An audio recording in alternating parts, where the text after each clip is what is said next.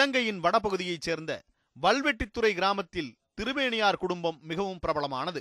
ஆன்மீகத்தை சுவாசிக்கும் அமைதியான குடும்பம். அந்த குடும்பத்தைச் சேர்ந்த திருவேங்கிடம் வேலுப்பிள்ளை பார்வதி தம்பதிக்கு மொத்தம் நான்கு குழந்தைகள். மனோகரன் ஜெகதீஸ்வரி வினோதினி வரிசையில். ஆயிரத்து தொள்ளாயிரத்தி ஐம்பத்தி நான்கு நவம்பர் இருபத்தி ஆறாம் தேதியன்று பிறந்த கடைக்குட்டி பிள்ளை பிரபாகரன். வேலுப்பிள்ளை அரசாங்க ஊழியர் என்பதால் பணியிட மாற்றம் அடிக்கடி நடக்கும். எந்த ஊருக்கு செல்கிறாரோ அந்த ஊருக்கு தனது குடும்பத்தையும் அழைத்துச் சென்று விடுவார்.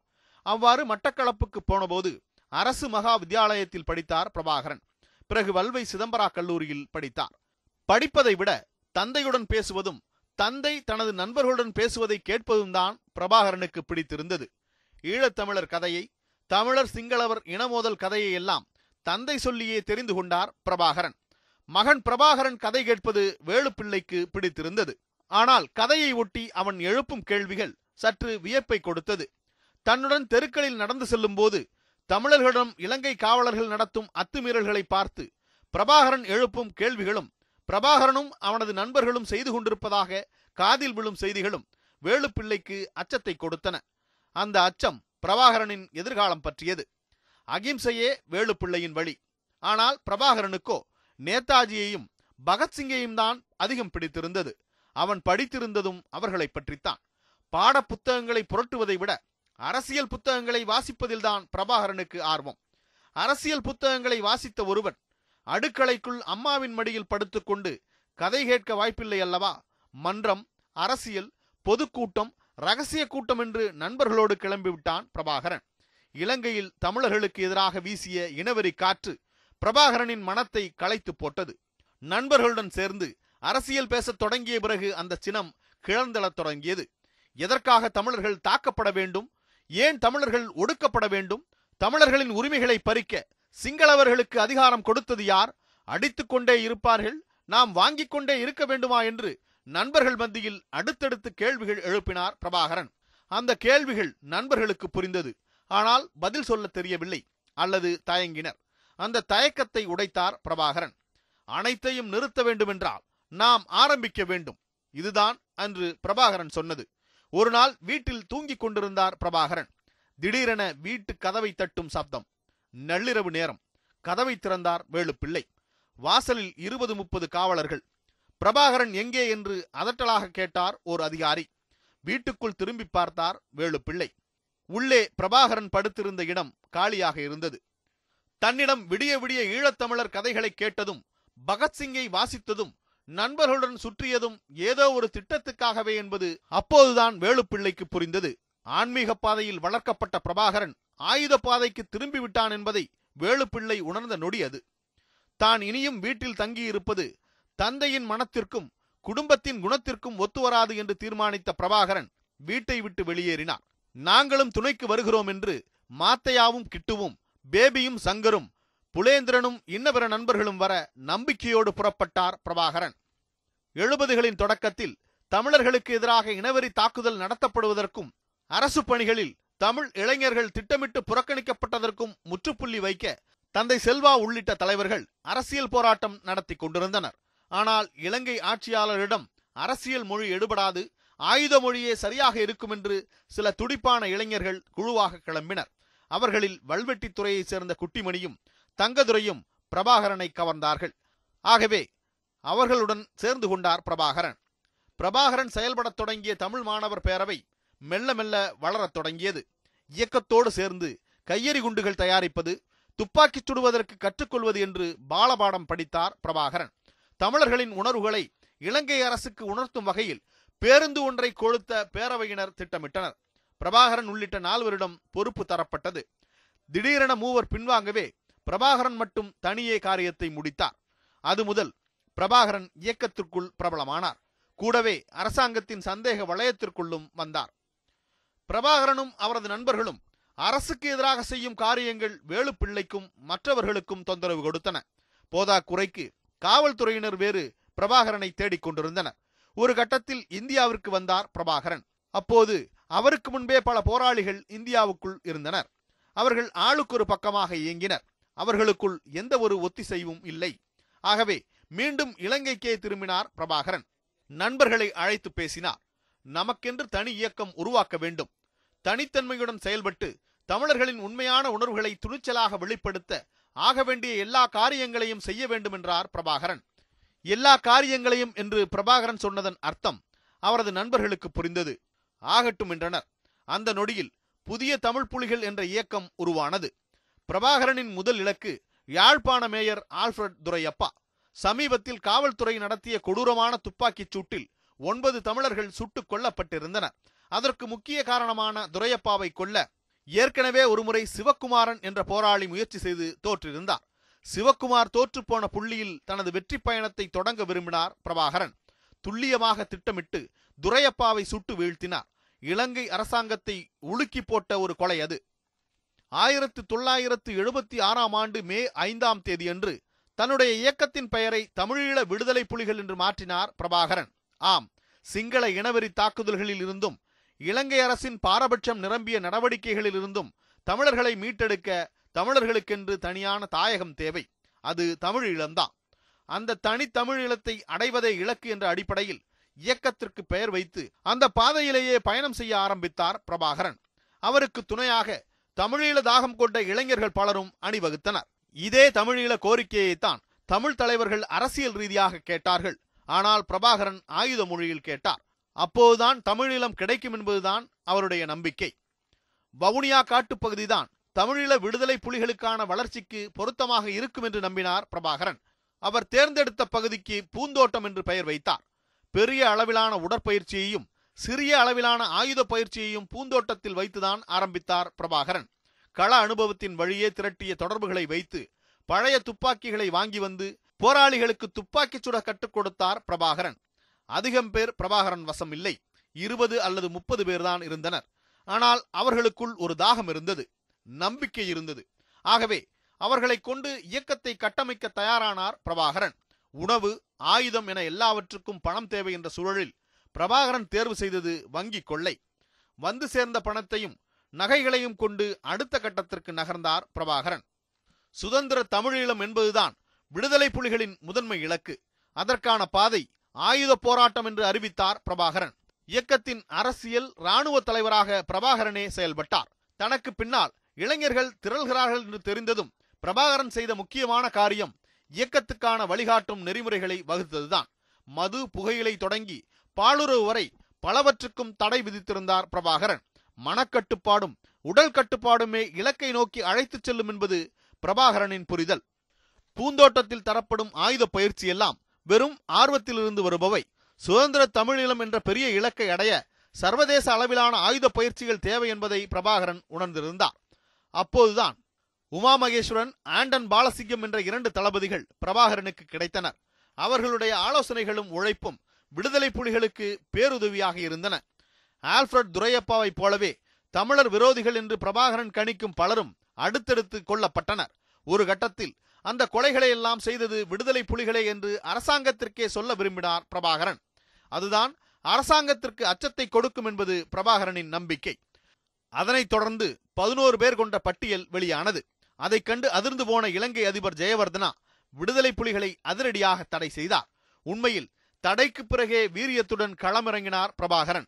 முதலில் பலாலி விமான தாக்குதலை நடத்தினார். அடுத்து யாழ்ப்பாணம் வங்கி கொள்ளை. இந்த இரண்டும் அரசுக்கு அதிர்ச்சி தந்த அதே வேளையில் இளைஞர்கள் பலரும் பிரபாகரன் பக்கம் வந்தனர். அவர்களில் கிட்டு மாத்தையா ரகு மூவரும் முக்கியமானவர்கள். விடுதலை புலிகளின் வீரியம் வெளிப்பட்டதும் காவல்துறையின் கண்காணிப்பும் தீவிரமானது. விளைவு இந்தியாவிற்கு வந்தார் பிரபாகரன். இந்தியா என்று சொன்னால் இங்கே தமிழ்நாடு என்றுதான் பொருள் கொள்ள வேண்டும்.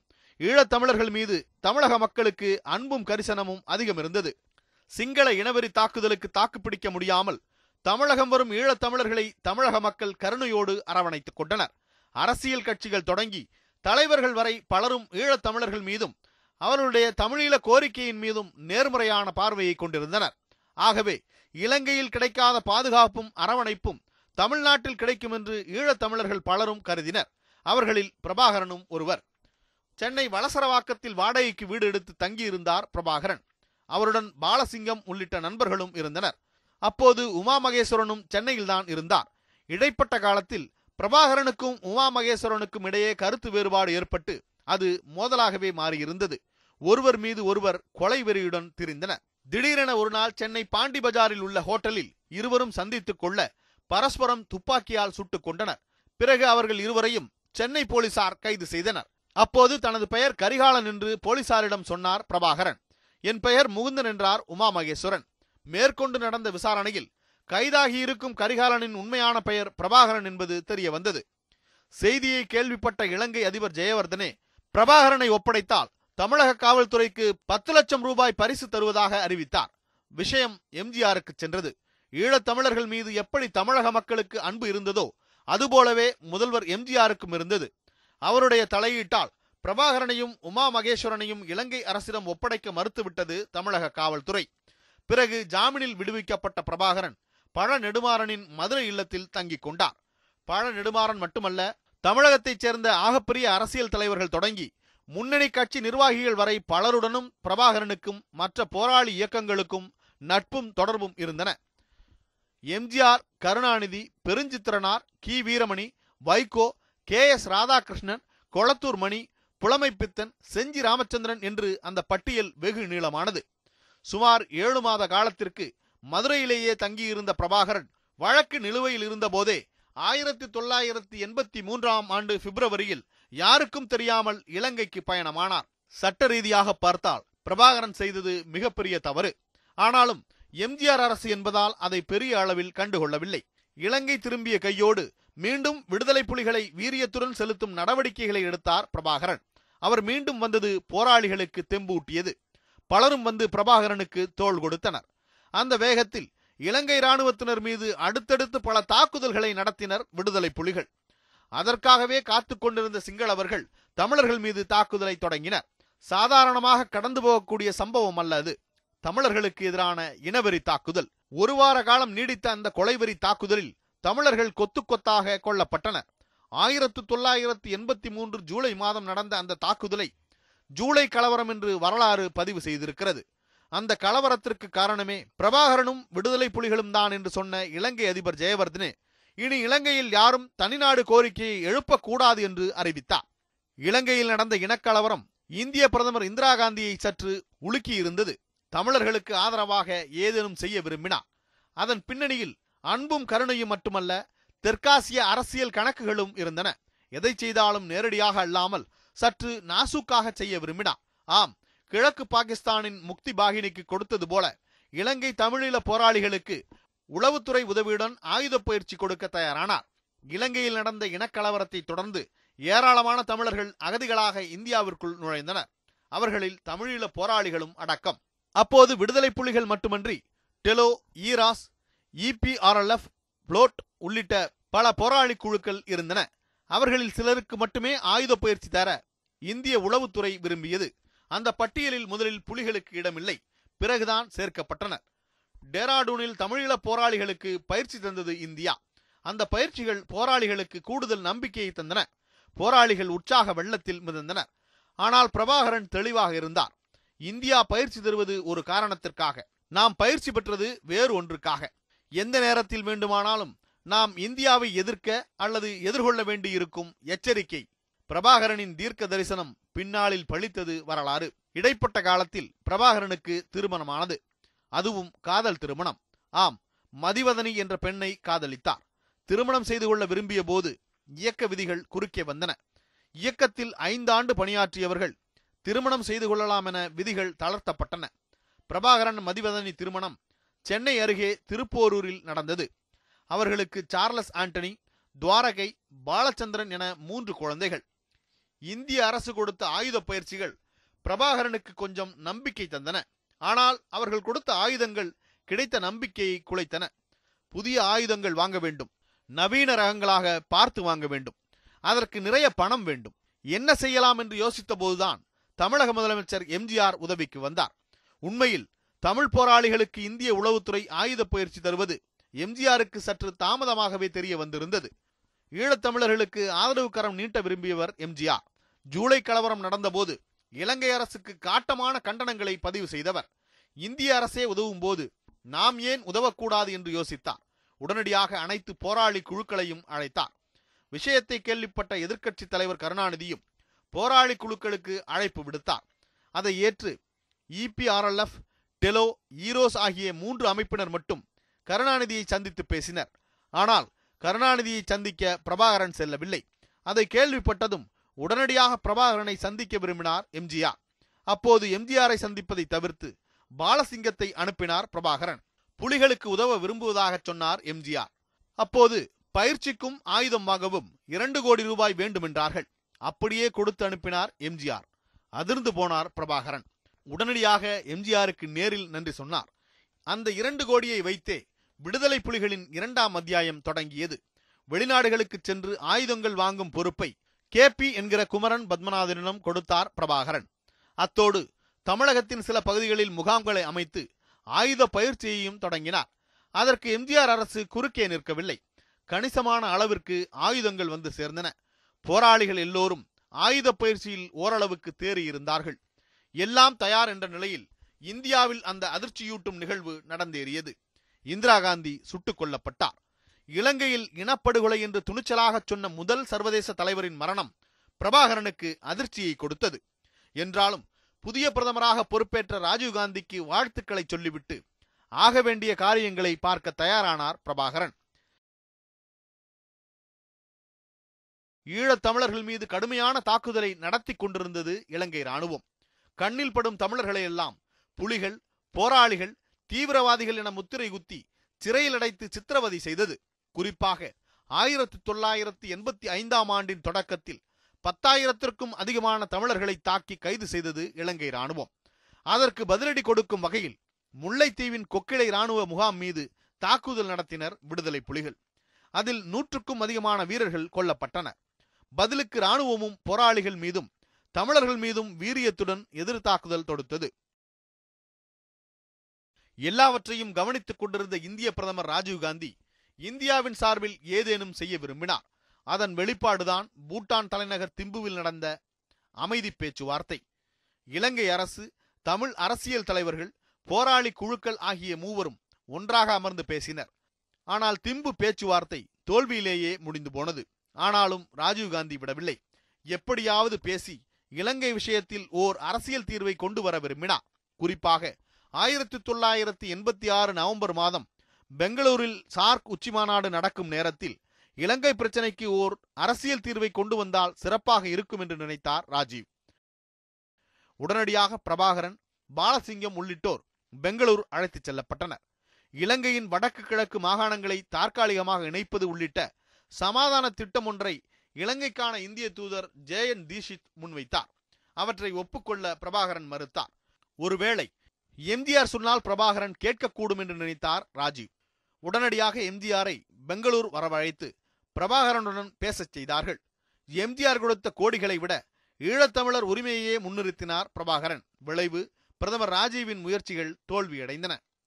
எல்லாம் முடிந்ததும் சென்னை திரும்பிய பிரபாகரன் சட்டென்று உண்ணாவிரதம் இருக்கத் தொடங்கினார். எல்லோருக்குமே வியப்பு. ஆயுத போராளி ஏன் அகிம்சை வழியில் உண்ணாவிரதம் இருக்கிறார் என்று கேட்டார்கள். இலங்கைக்கு ஆயுத மொழி இந்தியாவிற்கு அகிம்சை மொழி என்றார் பிரபாகரன். விஷயம் அதுவல்ல. சார்க் மாநாடு நடக்கும் போது விடுதலை புலிகள் உள்ளிட்ட போராளி இயக்கங்களால் எந்த ஒரு வன்முறையும் நடந்து விடாமல் தடுக்க போராளிகளிடமிருந்த தகவல் தொடர்பு சாதனங்களை பறிமுதல் செய்யும் நடவடிக்கையை எம்ஜிஆர் அரசு எடுத்திருந்தது. அதன் பின்னணியில் இருந்தது மத்திய அரசு. ஆபரேஷன் டைகர் என்ற பெயரில் பறிக்கப்பட்ட தங்கள் சாதனங்களை திரும்பத் தர கோரி உண்ணாவிரதம் இருந்தார் பிரபாகரன். அதை ஏற்று சாதனங்களை திரும்ப கொடுத்தது எம்ஜிஆர் அரசு. பிறகு இலங்கை திரும்பிய பிரபாகரன் புலிகளை பெரிய யுத்தத்திற்கு தயார்படுத்தினார். அதற்காகவே காத்திருந்த இலங்கை அதிபர் ஜெயவர்தனே ஆயிரத்தி தொள்ளாயிரத்தி எண்பத்தி ஏழு மே இருபத்தி ஆறு அன்று ஆபரேஷன் லிபரேஷன் என்ற பெயரில் விடுதலை புலிகளை அழித்தொழித்து அவருடைய கட்டுப்பாட்டில் இருக்கும் பகுதிகளை மீட்டெடுக்கும் பெரும் போருக்கு உத்தரவிட்டார். தரைவழி தாக்குதல் நடத்தினால் பிரபாகரனின் படை கடுமையாக எதிர்க்கும் என்பதால் வான்வழி தாக்குதலை தொடுத்தது இலங்கை ராணுவம். விமானங்களிலிருந்து குண்டுகள் வீசப்பட்டன. தாக்குதல் கடுமையாக இருந்தது. திடீரென பீரங்கி தாக்குதலையும் நடத்தியது. விளைவு போராளிகளோடு சேர்ந்து பொதுமக்களும் கொல்லப்பட்டனர் இருதரப்பும் தாக்குதலை தீவிரப்படுத்திக் கொண்டே இருந்தன. ஆனால் அதிக இழப்பு என்பது விடுதலை புலிகளுக்குத்தான். அண்டை நாட்டு யுத்தத்தை உன்னிப்பாக கவனித்த இந்திய பிரதமர் ராஜீவ் முதல் கட்டமாக உணவு கப்பல் ஒன்றை யாழ்ப்பாணத்திற்கு அனுப்பினார். ஆனால் அந்த கப்பலை அனுமதிக்க மறுத்தார் ஜெயவர்தனே. அவ்வளவுதான். அதிரடியை காட்டத் தொடங்கினார் ராஜீவ். உணவுப் பொருட்களை விமானத்தில் ஏற்றி இலங்கை யாழ்ப்பாண பகுதிக்குள் தூவிவிட்டு வருமாறு உத்தரவிட்டார். அந்த நடவடிக்கைக்கு ஆபரேஷன் பூமாலை என்று பெயர். அதிர்ந்து போன ஜெயவர்தனே ராணுவ தாக்குதலை நிறுத்திக் கொண்டார். பிரதமர் ராஜீவின் சார்பாக இந்திய தூதர் ஜெயன் தீக்ஷித்துடன் பேசினார். ஏற்கனவே ராஜீவ் வடிவமைத்திருந்த மாகாண இணைப்பு திட்டத்திற்கும் ஒப்புதல் கொடுத்தார். உற்சாகமடைந்த ராஜீவ் உடனடியாக பிரபாகரனிடம் பேச விரும்பினார். அதை ஏற்று விமானம் மூலம் டெல்லி வந்து இறங்கினார் பிரபாகரன். அவருடன் பாலசிங்கம் யோகி திலீபன் ஆகியோரும் இருந்தனர். அப்போது இந்தியாவும் இலங்கையும் கையெழுத்திடவிருக்கும் ஒப்பந்தத்தின் அம்சங்களை பிரபாகரனிடம் காட்டினார் இந்திய தூதர் ஜேஎன் தீஷித் இலங்கையின் வடக்கு கிழக்கு மாகாணங்களை வாக்கெடுப்பின் அடிப்படையில் இணைப்பது போராளிகள் ஆயுதங்களை ஒப்படைப்பது இலங்கையில் அமைதி திரும்ப உதவி செய்வதற்காக இந்திய ராணுவத்தை இலங்கைக்கு அனுப்பி வைப்பது என்று பல முக்கிய அம்சங்கள் அந்த ஒப்பந்தத்தில் இடம்பெற்றிருந்தன. ஆனால் அந்த அம்சங்களில் சூழ்ச்சி இருப்பதாக கருதிய பிரபாகரன் ஒப்பந்தத்தை ஏற்க மறுத்துவிட்டார். வழக்கம் போல எம்ஜிஆரின் உதவி கோரப்பட்டது. அவசரமாக டெல்லி வந்த எம்ஜிஆர் பிரபாகரனிடம் பேசினார். ஆனால் அவராலும் பிரபாகரனை சமாதானப்படுத்த முடியவில்லை. அதிருப்தி அடைந்த ராஜீவ் தானே பிரபாகரனிடம் பேச தயாரானார். பாலசிங்கம் சகிதம் வந்து ராஜீவை சந்தித்தார் பிரபாகரன். அப்போது எம்ஜிஆரின் பிரதிநிதியாக அமைச்சர் பண்டுட்டி ராமச்சந்திரனும் உடனிருந்தார். வடகிழக்கு மாகாண அரசில் விடுதலை புலிகளுக்கு இடம் தரப்படும் என்று சொன்ன ராஜீவ் விடுதலை புலிகள் வரி வசூல் செய்வதை நிறுத்திக் கொண்டால் மாதம் ஐம்பது லட்சம் ரூபாயை இந்திய அரசு கொடுக்கும் என்றும் வாக்குறுதிகள் கொடுத்தார். இவையெல்லாம் எழுதப்படாத ஒப்பந்தம்தான். ஆனாலும் சரியென்று சொல்வதை தவிர பிரபாகரனுக்கு அப்போது வேறு வழி இல்லை.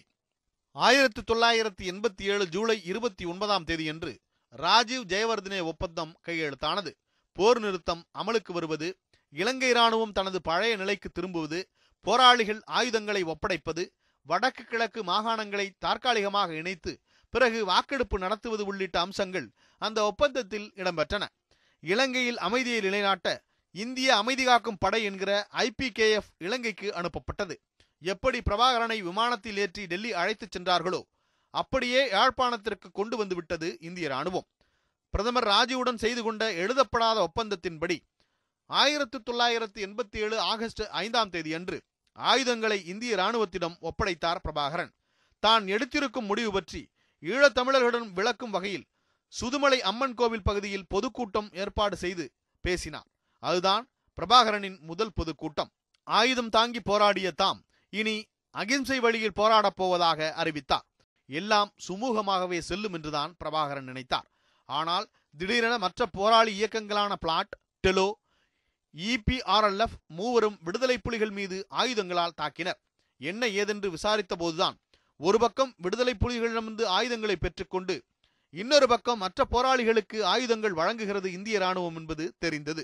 போதா குறைக்கு கையெழுத்தான ராஜீவ் ஜெயவர்தனே ஒப்பந்தமும் செயல் வடிவம் பெறவில்லை. எழுதப்படாத ராஜீவ் பிரபாகரன் ஒப்பந்தமும் பின்பற்றப்படவில்லை என்ற நிலையில் பிரபாகரனின் தளபதிகளில் ஒருவரான திலீபன் ஒப்பந்த அம்சங்களை நிறைவேற்ற வேண்டுமென இந்திய அரசை வலியுறுத்தி உண்ணாவிரதம் இருந்து உயிர் நீத்தார். திலீபனின் மரணம் பிரபாகரன் உள்ளிட்டோரை மனக்கொதிப்புக்கு ஆளாக்கியிருந்த நிலையில் குமரப்பா புலேந்திரன் உள்ளிட்ட பதினேழு விடுதலை புலிகளை திடீரென கைது செய்தது இலங்கை கடற்படை. ராஜீவ் ஜெயவர்த்தனே ஒப்பந்தத்தின்படி அனைத்து போராளிகளுக்கும் பொது மன்னிப்பு தரப்பட்ட நிலையில் புலேந்திரன் உள்ளிட்டோரை கைது செய்ததை பிரபாகரன் எதிர்த்தார். ஆனாலும் கைதானவர்களை கொண்டு வந்து இந்திய அமைதிப்படையின் கட்டுப்பாட்டில் வைத்தது இலங்கை கடற்படை. அப்போது அந்த பதினேழு பேரும் தற்கொலை செய்து கொண்டனர். வெகுண்டெழுந்த விடுதலை புலிகள் சில இராணுவத்தினரை கொண்டதோடு தமிழ் பகுதிகளில் குடியேறியிருந்த சிங்களவர்களையும் தாக்கினர். விடுதலை புலிகளின் இந்த தாக்குதல் இந்திய அமைதிப்படையை அமைதி இழக்க செய்தது. விளைவு விடுதலை புலிகள் மீது தாக்குதலை தொடங்கியது இந்திய ராணுவம் அதிர்ச்சியடைந்த பிரபாகரன் போர் வேண்டாம் என்று பிரதமர் ராஜீவ் முதல்வர் எம்ஜிஆர் இருவருக்கும் கடிதம் எழுதினார். உரிய பதில் வருவதற்குள் போர் வெடித்துவிட்டது இருதரப்பிலும் கடுமையான சேதம். ஒரு மிகப்பெரிய நாட்டின் ராணுவத்திற்கும் உள்நாட்டு போராளி இயக்கத்திற்குமான சண்டையில் சேதங்கள் கடுமையாக இருந்தன. பிறகு உள்நாட்டில் தேர்தல் வந்ததால் இருதரப்பு யுத்தமும் முடிவுக்கு வந்தது. அமைதிப்படை விவகாரத்தில் ராஜீவ் தன்னை ஏமாற்றி விட்டதாகவே பிரபாகரன் நினைத்தார். அந்த ஏமாற்றத்தை பலரிடமும் பதிவு செய்திருந்தார். இலங்கையில் ஆட்சி மாற்றம் ஏற்பட்டதும் புதிய அதிபர் பிரேமதாசாவுடன் ஒரு விஷயத்தில் ஒத்துப்போனார் பிரபாகரன். அது இந்திய அமைதிப்படையை இலங்கையிலிருந்து வெளியேற்ற வேண்டும் என்பது. ஆனால் ஒப்பந்தம் நிறைவேறும் வரை ராணுவம் இந்தியா திரும்பாது என்று சொல்லிவிட்டார் ராஜீவ். ஆட்சி மாற்றம் ஏற்பட்ட பிறகுதான் இந்திய அமைதியாக்கும் படை திரும்ப பெறப்பட்டது. போர் வேண்டாம் பேச்சுவார்த்தை நடத்தலாம் என்றார் பிரேமதாசா. ஆகட்டும் என்றார் பிரபாகரன். கொஞ்சம் விட்டு பிடிக்கலாம் என்பதுதான் இருவருடைய கணக்குமாக இருந்தது. பேச்சுவார்த்தை நடந்து வந்தபோதே விடுதலை புலிகள் நிதி திரட்டலிலும் ஆயுத குவிப்பிலும் தீவிரமாக ஈடுபட்டு தங்களை பலப்படுத்திக் கொண்டனர். சகோதர போராளி இயக்கங்களை ஒரு பக்கம் அழித்துக் கொண்டு இன்னொரு பக்கம் இலங்கை ராணுவத்தின் மீதும் தாக்குதல் நடத்தி தங்கள் பரப்பை விரிவுபடுத்திக் கொண்டே வந்தனர். இயக்கத்துக்குள் பல அணிகளை உருவாக்கினார் பிரபாகரன். கரும்புலிகள் எல்லாம் அப்படி உருவானதுதான். மாவீரர் தினம் கொண்டாடி வீர மரணம் அடைந்தவர்களை கௌரவப்படுத்தினார். சர்வதேச நாடுகளுடன் வலுவான தொடர்புகளை ஏற்படுத்தி இருந்தார் புலம்பெயர்ந்த தமிழர்கள் பலரும் விடுதலை புலிகளுக்கு தார்மீக பொருளாதார ஆதரவை கொடுத்தனர். அப்போது கேபியும் ஆண்டன் பாலசிங்கமும் இன்ன பிறரும் புலிகளுக்கான ஆதரவு தளத்தை விரிவுபடுத்தும் பணிகளில் அர்ப்பணிப்போடு இயங்கினர். கப்பல் கம்பெனி ஒன்றை ஆரம்பித்திருந்தார் பிரபாகரன். நிதி திரட்டல் தொடங்கி ஆயுத கொள்முதல் வரை எல்லாவற்றுக்கும் சர்வதேச தொடர்புகளை உருவாக்கி தந்திருந்தனர் பிரபாகரனின் தளபதிகள். வங்கி வானொலி தொலைக்காட்சி நிலையங்கள் கப்பல் படை தரைப்படை என்று தனி அரசாங்கத்தையே நடத்தி கொண்டிருந்தார் பிரபாகரன். விடுதலை புலிகள் இயக்கம் நாளுக்கு நாள் பலம் பெற்றுக் கொண்டிருந்த அந்த சூழ்நிலையில்தான் இந்தியாவில் நாடாளுமன்ற தேர்தல் பிரச்சாரம் நடந்து கொண்டிருந்தது. காங்கிரஸ் கட்சிக்கு ஆதரவாக பிரச்சாரம் செய்ய தமிழகம் வந்த முன்னாள் பிரதமர் ராஜீவ் ஆயிரத்து தொள்ளாயிரத்து தொண்ணூத்தி ஒன்று மே இருபத்தி ஓராம் தேதியன்று விடுதலை புலிகளின் மனித வெடிகுண்டு தாக்குதலுக்கு பலியானார். பிரபாகரன் வாழ்க்கையிலும் விடுதலை புலிகளின் வரலாற்றிலும் அது ஒரு கரும்புள்ளியாக மாறிப்போனது இந்தியாவின் ஆன்மாவின் மீது பிரபாகரன் நடத்திய தாக்குதலாகவே ராஜீவின் படுகொலை பார்க்கப்பட்டது. உண்மையில் ராஜீவ்காந்தி படுகொலைக்கு பிறகு பிரபாகரன் சற்று நிதானம் காப்பார் போர் நடவடிக்கையில் ஈடுபட மாட்டார் என்றுதான் பலரும் கணித்தனர். ஆனால் அதன் பிறகுதான் இலங்கை இராணுவத்தின் மீதான தாக்குதல்களை தீவிரப்படுத்தினார் பிரபாகரன். ஆணையிரவு தாக்குதல் கடைக்காடு தாக்குதல் எல்லாம் அதன் பிறகுதான் நடந்தன. இலங்கையில் ஆட்சி மாற்றங்களும் அரசியல் மாற்றங்களும் அடிக்கடி நடந்து கொண்டிருந்தன. ஆனால் விடுதலை புலிகளுக்கும் இலங்கை இராணுவத்திற்குமான யுத்தம் தொடர்ச்சியாக நடந்து கொண்டே இருந்தது. அது ஆயிரத்து தொள்ளாயிரத்து தொண்ணூத்தி ஐந்து வரை நீடித்தது. பிறகு இரு தரப்பினருமே போரை நிறுத்தி கொண்டனர். இலங்கை இராணுவமோ விடுதலை புலிகளோ போர் நிறுத்தம் செய்கிறார்கள் என்றால் போர் வேண்டாம் என்பதல்ல. கொஞ்சம் ஆசுவாசப்படுத்திக் கொண்டு மீண்டும் வீரியத்துடன் போரை நடத்தலாம் என்பதுதான். இம்முறையும் அதுவே நடந்தது. திரிகோணமலை துறைமுகத்தில் நிறுத்தப்பட்டிருந்த இரண்டு போர்க்கப்பல்களை தகர்த்தனர் விடுதலை புலிகள். அவ்வளவுதான். ஆவேசமான தாக்குதலை தொடங்கியது இலங்கை ராணுவம் அது இலங்கை இராணுவம் விடுதலை புலிகள் இடையிலான மூன்றாவது யுத்தத்தின் தொடக்கம். முன்னோக்கிய பாய்ச்சல் என்ற பெயரில் தாக்குதலை தொடங்கியது இலங்கை. அதற்கு புலிப்பாய்ச்சல் என்ற பெயரில் எதிர்வினை ஆற்றினார் பிரபாகரன். ஆனால் இம்முறை இலங்கையின் அசுரவேக தாக்குதலுக்கு விடுதலை புலிகளால் பதிலடி கொடுக்க முடியவில்லை. ஏராளமான தமிழர்கள் பலியாகினர். புலிகளின் ஆளுகையில் இருந்த பகுதிகள் அடுத்தடுத்து இலங்கை வசம் சென்றன. பிரபாகரனுக்கு மிகப்பெரிய பின்னடைவு. அந்த சமயத்தில்தான் நார்வே நாட்டு தூதரான எரிக் சோல்ஹெம் பிரபாகரனை சந்தித்தார். போரை நிறுத்தலாம் பேசி பார்க்கலாம் என்றார். சற்று தயங்கிய பிரபாகரன் பிறகு சம்மதித்தார். அந்த சம்மதத்தை தவறாக புரிந்து கொண்ட இலங்கை அரசு புலிகள் மீது புதிய தாக்குதலை தொடுத்தது. அதன் பெயர் அக்னி ஜுவாலை. ஆனால் பின்வாங்கியது போல வாங்கி திடீரென அதிரடி தாக்குதல் நடத்தி இலங்கையின் அக்னி ஜுவாலையை ஊதி அணைத்தனர் புலிகள். அத்தோடு நிற்கவில்லை. இரண்டாயிரத்தி ஒன்றாம் ஆண்டு ஜூலை இருபத்தி நான்காம் தேதியன்று இலங்கையின் கட்டுநாயக்க விமான நிலையத்தை பேரழிவுக்கு உள்ளாக்கினர். பெரும் போர் வெடிக்கும் போது தேர்தல் வருவது இலங்கையில் தொடர்கதை. இம்முறையும் தேர்தல் குறுக்கே வந்து போரை நிறுத்தியது. தேர்தலின் முடிவில் ஆட்சி மாற்றம் ஏற்பட்டு ரணில் விக்ரமசிங்கே பிரதமர் ஆனார். அவருக்கும் பிரபாகரனுக்கும் இடையே அமைதி ஒப்பந்தமும் கையெழுத்தானது. இலங்கை இராணுவமும் விடுதலை புலிகளும் கொஞ்சம் ஆசுவாசப்படுத்திக் கொண்டனர் இரண்டாயிரத்தி இரண்டு ஏப்ரல் பத்து அன்று சர்வதேச பத்திரிகையாளர்களை சந்தித்தார் பிரபாகரன். அப்போதுதான் ராஜீவ் படுகொலையை ஒரு துன்பியல் நிகழ்வு என்றார் பிரபாகரன். அதன் பிறகு நார்வேயின் முயற்சிகளால் விடுதலை புலிகள் மீதான தடையை விலக்கியது விக்ரமசிங்கே அரசு. அது இலங்கை அரசியல் கட்சிகளுக்குள் கருத்து வேறுபாட்டை உருவாக்கியது. கிட்டத்தட்ட அதே சமயத்தில் விடுதலை புலிகளுக்குள் ஒரு பிளவு ஏற்பட்டது. புலிகளின் கிழக்கு பிராந்திய தளபதியான கருணா பிரபாகரனுடன் ஏற்பட்ட கருத்து வேறுபாட்டால் விடுதலை புலிகளிடமிருந்து விலகினார். சற்றேறக்குறைய நான்கு ஆண்டுகளுக்கு நீடித்த போர் நிறுத்தத்திற்கு முற்றுப்புள்ளி வைக்கும் நோக்குடன் அதிபர் பதவிக்கு வந்தார் மகிந்த ராஜபக்ஷே. இரண்டாயிரத்தி ஆறு ஆகஸ்ட் மாதம் முல்லைத்தீவில் உள்ள செஞ்சோலை முகாமுக்கு மேலே பறந்து வந்த இலங்கை ஜெட் விமானங்கள் முகாமை குறிவைத்து வெடிகுண்டுகளை வீசியது. அந்த தாக்குதலில் அறுபத்தி ஓரு சிறுமிகள் பலியாகினர் குழந்தைகளை கொல்லலாமா என்று சர்வதேச சமூகம் கேள்வி எழுப்பிய போது அவர்கள் குழந்தை போராளிகள் என்றது இலங்கை அரசு. அந்த நொடியில் இலங்கை அரசு விடுதலை புலிகள் இடையிலான நான்காவது யுத்தம் தொடங்கியது. முதலாம் யுத்தம் நடந்தபோது இருந்த பலத்தை காட்டிலும் இப்போது பெரும்பலத்துடன் இருந்தனர் விடுதலை புலிகள். நவீன ரக ஆயுதங்கள் தொடங்கி விமானப்படை வரை எல்லாமே புலிகள் வசம் இருந்தன. ஆனால் சர்வதேச அளவில் நிகழ்ந்த சில சம்பவங்கள் அவர்களுக்கு எதிரானவையாக மாறியிருந்தன. குறிப்பாக அமெரிக்க இரட்டை கோபுர தாக்குதலுக்கு பிறகு சர்வதேச அளவில் தீவிரவாத எதிர்ப்பு சிந்தனை வளர்ந்திருந்தது. ஆகவே இயல்பாக கிடைத்து வந்த உதவிகள் எல்லாம் இப்போது விடுதலை புலிகளுக்கு எட்டாக்கணியாக மாறின. மாத்தையா இல்லை ஆண்டன் பாலசிங்கம் இல்லை கருணா இல்லை தமிழ்ச்செல்வன் இல்லை ராஜீவ் படுகொலையால் இந்தியாவின் தார்மீக ஆதரவையும் இழந்ததோடு இந்தியாவையும் கூடுதல் எதிரியாக்கி கொண்டிருந்தார் பிரபாகரன். முக்கியமாக இங்கே காங்கிரஸ் கட்சி ஆட்சியில் இருந்தது. போதாக்குறைக்கு எதிர்பாராத இடங்களில் இருந்தெல்லாம் இலங்கை அரசுக்கு உதவிகள் வந்தன. விளைவு இலங்கை விடுதலை புலிகள் இடையிலான நான்காவது யுத்தம் இறுதி யுத்தமாக மாறிப்போனது முள்ளிவாய்க்காலில் வைத்து பிரபாகரன் என்கிற சகாப்தத்திற்கு முடிவுரை எழுதியது இலங்கை ராணுவம்